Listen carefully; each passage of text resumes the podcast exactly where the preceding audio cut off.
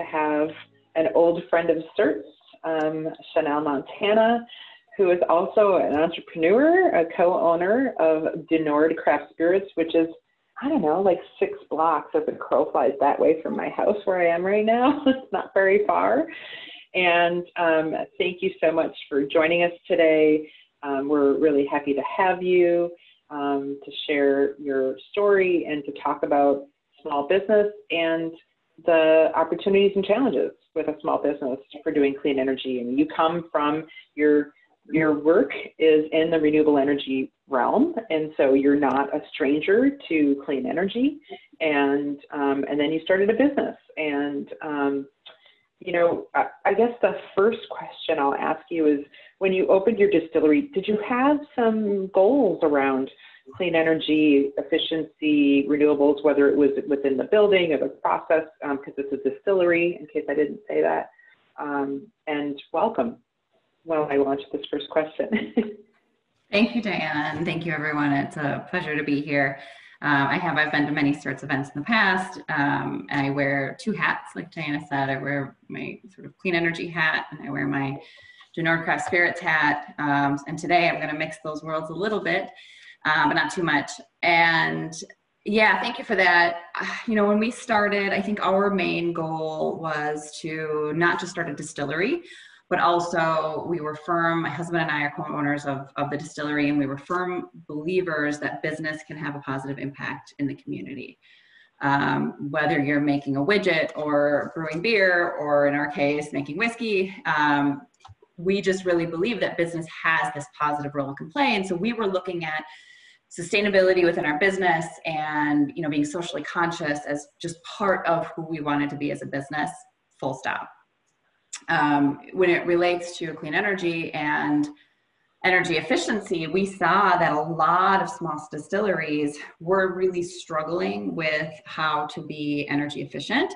And we struggled with it as well. And so, you know, I think you know, one of the, the things that you're going to hear over at least the time that, that I'm um, speaking is that we had all these lofty goals, and some we realized just weren't possible.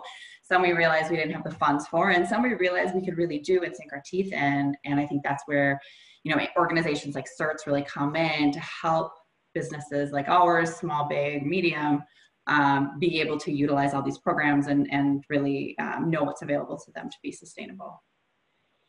Well, and so you talked about some of them were harder to do. So, well, like, what are some of those challenges um, for a small business to incorporate those measures? I mean, probably obviously money. You mentioned that already, but what are some of the other challenges?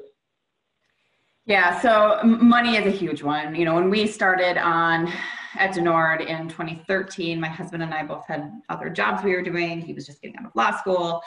And, um, you know, we started on a very shoestring budget, particularly when you look at how other distilleries um, typically come in with multiple investors. And we wanted to keep it within our family. That was, that was important to us to regain that control. Um, and because of that, you know, one a couple of examples that we really ran into is you know a lot of stills. If you think of the distilling process, right, you're heating something up, you're vaporizing something, it goes through the still, but then it has to cool down. And we could have purchased a, what was called a chiller. That chiller was half of our entire business budget. And so we had to be creative, okay, well, how do we chill our project? product. And what most distilleries do when they start, including us, is they do it with water. And um, that water, we suddenly had to start thinking, okay, well, we're using all this water to chill our product. What can we then do with it? Can we store some of it? Can we reuse some of it? Can we put it back through some sort of cycle? Sometimes we were successful in that. A lot of times we weren't. But from our standpoint, it was either we do this or we don't we don't have the ability to create our product. Another example that I would say is, you know, when we were starting, it's, you know, now we're looking at buying buildings, we're looking at doing a lot of great things. But when we started, we were tenants and we still are um, tenants and part of our facility. And something like solar seems really unattainable. And I, I work in the solar industry and I was like, I'm sure there's a way. There must be something I'm not catching on to here, right? And you know, I, I talked to all my friends in the industry, and the general consensus was for small businesses like ours that are either starting or only have a couple years, you don't have the financial track record to do a community solar garden. You may have the loftiest goals, but if you don't have the money to put up front and the space to put your panels on, what is probably your rented building, there isn't a great way for you to interact with that industry. So, you know, I did all the troubleshooting I could and, and realized until we were able to buy our building and have that control and make that investment, this probably wasn't going to be something that we could do um, fairly easily and in the way that we wanted to. So, you know, now we are looking at uh, the, the third one I would say is in your actual building as a tenant. Um, the, the other problem that we came into is okay, we were a manufacturing tenant, and if we upgraded a building and spent that capital, if we spent $20,000 on an energy efficiency upgrade, when we left that building, that energy efficiency upgrade and that $20,000 stayed there, but we would go somewhere else. And so it was very difficult for us to financially justify some of the improvements that we wanted to do. Um, so those were the three examples that I would use that are the most crystal clear. So thank you. That's really great. I mean, so um, those that you know that's jumping into kind of also the elements of you know um, the building and process that relate to clean energy. Those are really great examples. And you're right. I think um, with small businesses, that is a huge challenge. Many small businesses, and I know along Lake Street, and Matt will talk about this, are are tenants, and um, that makes it really difficult because you don't have the ability to recoup necessarily that investment that you make. So that makes it really, really difficult. Um, so I'm going to shift gears a little bit. Um, your facility is, I don't know, 100 yards, 200 yards, I'm not sure, from the third precinct, where a lot of um, uh, the civil unrest after the killing of George Floyd happened. Um, and, and you and your husband were very um, involved and vocal uh, about when that happened and what was happening around in, in that community. And maybe you could share a little bit about the experience um, and what impact there was to your business. Yeah, absolutely. It was um, a very heartbreaking um, and hopeful time. I would say there's there's so many emotions that come just when I hear you know George Floyd's name or the third precinct or anything. But you know, just to sort of walk through the timeline. Um, it was Memorial Day weekend, and my husband and I and our family have been going back and forth because I do work in California a little bit, I work in Minnesota a little bit. He works mostly in Minnesota. So we are always juggling schedules. And we had obviously, like many of you, woken up that morning and read about George Floyd's killing the day before and his murder. And, and we knew, like, as soon as we read it, you know, you could feel the heaviness come down.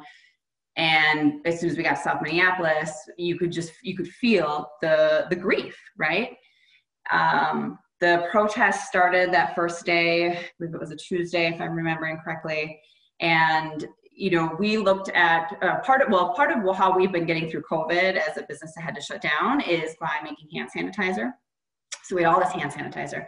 We, you know, we looked at the protests. We first had to take care of our staff and say, okay, you guys are grieving too. You feel this heaviness. So take the day, you want to go to the protest, go to the protest. If you need to go for a walk in the woods, go for a walk in the woods. Like get your mental health. And if you want to go to the protest, if you would help us distribute hand sanitizer, that would be great because we're obviously still in a pandemic, right? So we ran uh, the Du Nord tent and hand sanitizer and all the water we could get at Cup Foods and uh, brought it down there and thought this is this is how businesses can really play their part um, when something like this happens. You know, as as we saw throughout multiple days, the protests themselves, though full of grief, were beautiful, community oriented, um, really phenomenal things coming together after a tragedy. But uh, you know, as night started, some of the attitudes and behaviors shifted. I think some of the anger came, and and I think there were outside influences that were not part of that protest. They weren't part of that peaceful protest that suddenly arrived and we, we saw the escalation obviously day on day. And we had to think very uh, deliberately about what we wanted our reaction to be with that. We saw it getting closer and closer to the three, third precinct and the sort of the epicenter of where things ended up. And we knew that we had two responsibilities. We had the responsibility as a business owner who um, could play a positive role. But we were also sitting on 2,000 gallons of high proof alcohol. And if that started on fire, we knew we would level a block. And I'm just being completely serious about it. So we had this public safety piece of this as well. And we strategized trying to move around product. We spent multiple days trying to figure out what's the safest way to store things.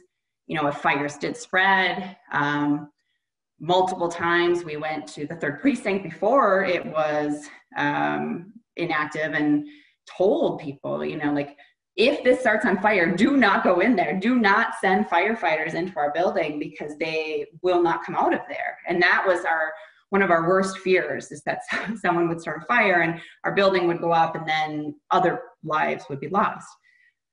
Um, you know, to kind of sum up, I, you know, we had multiple days of this and we had to let go of the building and the stuff and just say stuff is stuff and stuff can be rebuilt. That's fine. If this is what creates change, awesome. Burn it down, if we can create change in a real way, then let's do it. However, we're not going to condone violence, and we also are going to make sure that people are safe. Um, and we're going to give our distillery in a lot of ways to the to the hands and to the people of South Minneapolis and say, you know, there isn't we're we're not going to be there to protect it, but we need everyone to stay safe and to stay away if this happens. So we did receive damage in our warehouse facility. Um, what was interesting, was an interesting dynamic, is our staff actually came back late one night when they saw the protests getting closer and they put up, um, you know, our business is a black owned business. My husband is black and um, he's the majority owner of our business. And uh, they put up black on signs all around our cocktail room because our whole cocktail room was windows. And they did it out of the goodness of their hearts and they hoped maybe that would play a role. We weren't really sure. Um, and sure enough, the only area that we really sustained damage was in the warehouse facility which had no windows and didn't have any signage and you know no one really knew what it was but that's the area and, and it was clear that the uh, damage that was done by arsonists they were very professional about it they knew exactly what they were doing they found the high proof spirits that we found or that we had couldn't remove from there and at the um, um, you know, in a split second, our sprinklers did come on after the fires were started and actually put out the fires that they tried to start with these large um, containers of high proof spirits. And so it was a very coordinated, very deliberate attempt um, to start a much larger fire. And, and instead, we actually received, you know, the majority of our damage from their sprinkler system, which did indeed work wonders. So um, that sort of brings us to Friday morning, I suppose, and and um, I, that was a lot. So I'll just probably take a pause from there. yeah, thank you. Um, you know that um, that the description of kind of how those days went.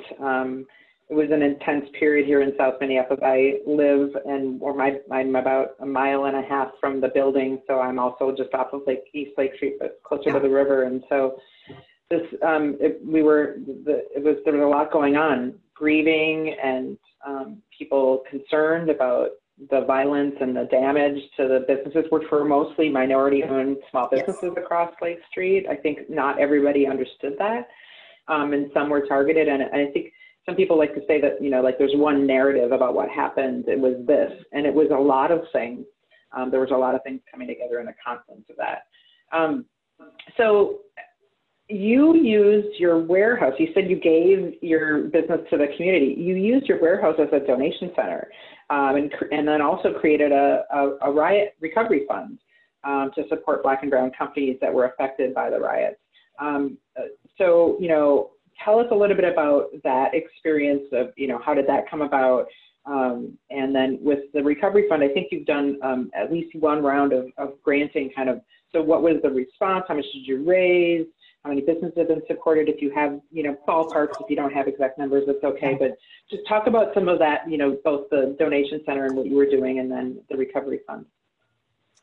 Yeah, so when the sun came up on Friday morning, we um, opened up the distillery door and there was about two feet of water throughout everything. Um, and we still had a uh, had a structure right? And that and that was huge because we very quickly i would say by the next morning realized that because of the damage and because of the infrastructure in that area really lends itself to be this really sustainable community right? You have a lot of people who don't have cars. You have a lot of people relying on public transportation that wasn't running and then you had this big shopping center to provide for these people well all of that was gone so we very quickly realized just with a couple conversations in the community that a number of families couldn't get formula for their kids, couldn't get diapers, you know, all those things that you buy every couple of days, milk. Um, and people also genuinely wanted to help. They said, how, how, what should I do? How can I help? So we coordinated with a couple of businesses across North Minneapolis, South Minneapolis, and ourselves, and started collecting donations. We were able to open up um, the distillery, move all the damaged equipment out, um, because two feet of water doesn't really do much for bottling machines and stuff like that. So that was gone. But we were able to pull it out and dry the building enough to use it as a donation center because it was in walking distance for so many families that were in some of the um, higher density uh, population centers. And the neighborhood, I mean, we had people from, I would say, like the northern suburbs, people from out of state, like eh, so many people hear about this and come and bring truckloads and truckloads of laundry detergent and, and everything you can think of. Um, and we just, you know, through the help of amazing volunteers, um, some of you may know the Dennisons through CERTS, who also work on Mencia. They were instrumental in this. I cannot give them enough credit and just how they dropped everything and helped us organize this food pantry. Um, so Jessica and Dustin, if you're on or listening, I'm huge shout out to you guys and um, helped us clear the building and just get things organized. So, uh, you know, at its peak, we served about 400 families a day coming through who, who honestly needed diapers and baby formula and all of these things that we just take for granted being able to get. Um, so, we, so there's that piece. We also then realized that there is going to be a rush. I mean, it wasn't 24 hours, and businesses around us were getting calls from developers saying, "I'd like to buy your building. I can give you cash right now." And that that neighborhood, as you hit on, Diana, is this beautiful, multicultural, um, a lot of old family businesses, you know, that have been there for 40 years, serving amazing food, and you know, whatever it was. And Chris and I, my husband and I, just all we had in, in, our minds was sort of, you know, housing on top, retail on the bottom, super stale. And that's not what Lake Street was, and that's not what it was supposed to be. So we really made it our mission to say, okay, we have this one, we have an opportunity. A lot of people were looking to us and asking, what should we do? How can we help? And where can we give money? And, you know, we had insurance. We didn't need money. We had a structure. Um, but a lot of these businesses did. Um, you know, a, a, number of businesses actually had removed their insurance as they were scaling back their expenses for COVID because they weren't open. So they removed their insurance policies as one way to get by, right? So we knew people were in a lurch. Um, so we started the Du Nord Foundation, and at first we started it thinking, okay, you know, Chris was about to go on CNN, him and I did Fox News talking about this, and we thought we need a way to channel some of this energy we're getting we started the Du Nord Foundation hoping to raise, I think, originally $30,000. And we were like, oh my gosh, can you imagine if that happened? And we did it in almost a day. Um, and so I just kept upping it and upping it and upping it. And I finally said, like, I think we have to go to a million dollars. And if we don't reach it, we don't reach it. I mean, that's okay, right? And we're just under 800,000 right now. And what we've been doing with the Du Nord Foundation is um, taking applications, very simple, like we don't need anyone to fill out any more paperwork after filling out tons of insurance paperwork, but we just need to know what is it for, um, you know, how were you affected, right? And, um, you know, what, what type of business are you? We really wanted to focus on black and brown businesses to get that diversity and that multiculturalism back into the community and make sure that those businesses were protected you know, black and brown businesses are typically undercapitalized extensively compared to white owned businesses. And uh, we wanted to focus on that segment of the population to ensure that everyone can rise and rebuild together. So now, yeah, we have the Du Nord Foundation. We have received requests for one little over 1.5 million dollars in recovery funds. Um, we have just under 800,000 to spend. Um, and we're looking for creative ways to fundraise. We've had a number of people reach out. Um, and we're going to continue that over the next couple of years until we can um, know that businesses who were ready to rebuild are able to do that. That's so great. And I, hear you. I, I on Friday, um, I was able to help um, try to with the food donations, and I took a, a carload of food from one food bank that was overwhelmed, had too much, to bring it to another food bank. And I got to the other food bank in North Minneapolis, and they said, "We're not taking any more donations anymore." I mean, the the, com- the comment about how people, not just in South Minneapolis, but across the Twin Cities and across the state, came in to to do something. People wanted to do something. The outpouring was incredible, and um, thank you so much for you and Chris and your leadership and the Dennisons for helping me. I didn't know that. That's great. Of course, I know them. So, um, but you know that it, it's amazing. You know what can happen, and you know the money that was raised. Um, and we'll hear from Matt in a, in a few minutes here about Lake Street and what they raised. Um, you know with their um, We Love Lake Street uh, campaign. So um, we'll just quickly, uh, you know, one of the questions I was going to ask about how the community can support you, and certainly um, I think Dan put in the chat the the foundation. So folks, if that you feel so compelled you can donate to there. But I guess I'll, the, the final question I'll throw at you is, so what next? What's the future? You know, um, yeah. where are you going and, and what are you doing? And is there a role for clean energy? Kind of t- share a few minutes just on that. Yes. Um, so we have had the opportunity now to sort of relook at this um, like I said before, we're uh, we're tenants for a long time, and uh, we have the ability to now to really build the dream distillery, if you'd call it that. And and I think our goal is to really put the stake in the ground and say we are part of Lake Street. We're going to remain on Lake Street. Um, you know, people come asking us, "Oh, are you going to go somewhere else?" No, we're going to be a neighbor of Lake Street, and uh, so we are looking at actually purchasing um, a building from another company that's there. Um, and the goal of this, we're actually going to overbuild. Um, and the goal is to create a business incubator space. So one of the, the problems that we're seeing is that black and brown owned businesses have difficulty being able to take their first step. So even if they get a little bit of capitalization, what's next? Are they able to actually have, you know, is it um, you know the credit to get an actual brick and mortar? Is it the funding to you know um, do some networking? I mean whatever it is we want to provide those resources to make sure those businesses proper, uh, prosper. So we're overbuilding our space to create an additional kitchen and then also um, a couple of office spaces so that we can have sort of rotating small businesses come in and out and use it as a business incubator space along with Du Nord space.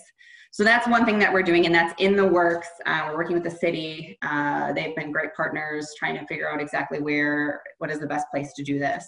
So more on that soon. Um, and I would just say to everyone that the, the need, particularly for food, that is not gone. Um, you know, we do have some of the grocery stores coming back, but a number of the areas that were used as food banks had to close, including ours, because we, we just got to a point where we had to redo it. Mold was starting to set in, to be honest, and we had to start gutting it for safety reasons. We will be reopening that space as a food bank um, in the next month or two and you know a number of you know whether it was the churches community centers businesses that stepped up a lot of them had to resume normal operations but that doesn't mean that that need isn't there. So i would start looking for you know those areas in south minneapolis that still are accepting donations because there are quite a few until the entire neighborhood can be as vibrant um, and as you know commercially centric as it was before. That's great and that's um, will um, we'll dig out some um, links to share with folks in the follow-up um, for food banks if um, that's something they want to do it. Um, that you know, it's really good to understand. I mean, some of these were businesses or community centers or whatever, you know, at the Ivy Building, wherever, you know, that popped up, if you will, and couldn't continue to do that um, at, on an ongoing basis. But the need is still obviously really there. So, um, thank you so much. Um, Thank you. Stand by. Um, I, you know, well, uh, we have a couple of questions, um, and um, I just see, you know, uh, I guess I'll let Dan hop in. Dan's been monitoring the question and answer. So, Dan, is there a question for Chanel? Yeah, um, Gabe Epstein was wondering if there are any specifications or limitations on uh, what the Du Nord Foundation money can be used for by business owners. Um, so we are targeting minority owned and um, business owners, and it can, gosh, it's been used for, so we've given money now to almost 50 businesses. Um, some have asked for window repair. Some have asked for, you know, specific equipment that was damaged. Um, we have provided all of that. Some some just need a down payment on a new space. I mean, it, it's there really isn't a lot of um, stipulation on what it can be used for. No, as long as it is, was related to the uprising, and you're in the Lake Street or um, Broadway area, those were really the limitations. Oh, great. So you you were not just focusing on Lake Street. You also um, extended that to the Broadway um, area, North Minneapolis. That's wonderful. Yeah. Great. We have from Clara Von Dolan. Um, what are you thinking for your space as far as sustainability goes with your build? Um, thank you. I, I just realized before that I missed that. So thank you for asking. So we are looking at a very clean slate now, which is really exciting. So the building that we are looking at purchasing um, was half of it uh, was damaged and the other half wasn't. So we have uh, one area that we can completely re rebuild new and one area that we're going to have to renovate. Um, so we are looking to be LEED certified. We have already been talking about how we want to do solar, um, both for the water, because again, water usage is a big deal. And so we're trying to figure out how do we do solar with water, with distilling, um, and hot water. And so that's a piece of it.